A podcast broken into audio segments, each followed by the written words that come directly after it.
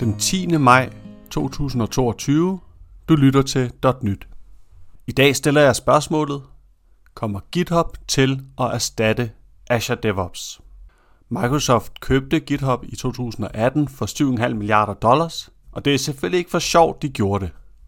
Det er nærliggende at diskutere GitHub og Azure DevOps, for de har samme formål, de er begge ejet af Microsoft, og de har også samme features, i hvert fald på overfladen. Men man kunne også sige, at Facebook og LinkedIn er det samme, for de har også næsten samme features, men de har forskellige vinkler. Og det samme gælder for GitHub og Azure DevOps. GitHub er traditionelt målrettet open source, men man kan jo også have private repositories på GitHub. Azure DevOps derimod er mere målrettet closed source og til virksomheder, men man kan også lave public repositories i Azure DevOps. Så funktionelt kan man sige, at den står 1-1, og det er vinklen, der er forskellen. Men der er jo også funktionelle forskelle. Selve planlægningsdelen har de også begge to, men den er markant større, mere moden og veludviklet i Azure DevOps. Nogle af de mest procestunge virksomheder, f.eks. i medicinalbranchen, kan bruge Azure DevOps til at understøtte deres processer. Der tror jeg ikke, GitHub rækker, selvom der også er lidt øh, task management i den lette ende i GitHub.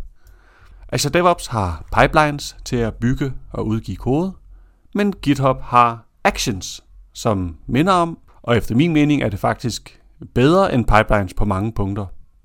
Så kan man sige, at GitHub er til små virksomheder, og Azure DevOps er til store virksomheder. Mm, ikke helt. For hvad er GitHub Enterprise så?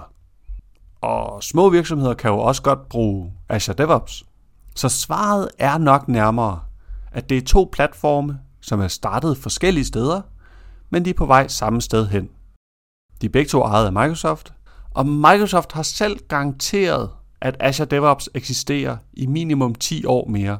Men bare det, at de var nødt til at nævne det, afslører lidt, synes jeg, at med tiden kommer der nok til at ske et eller andet.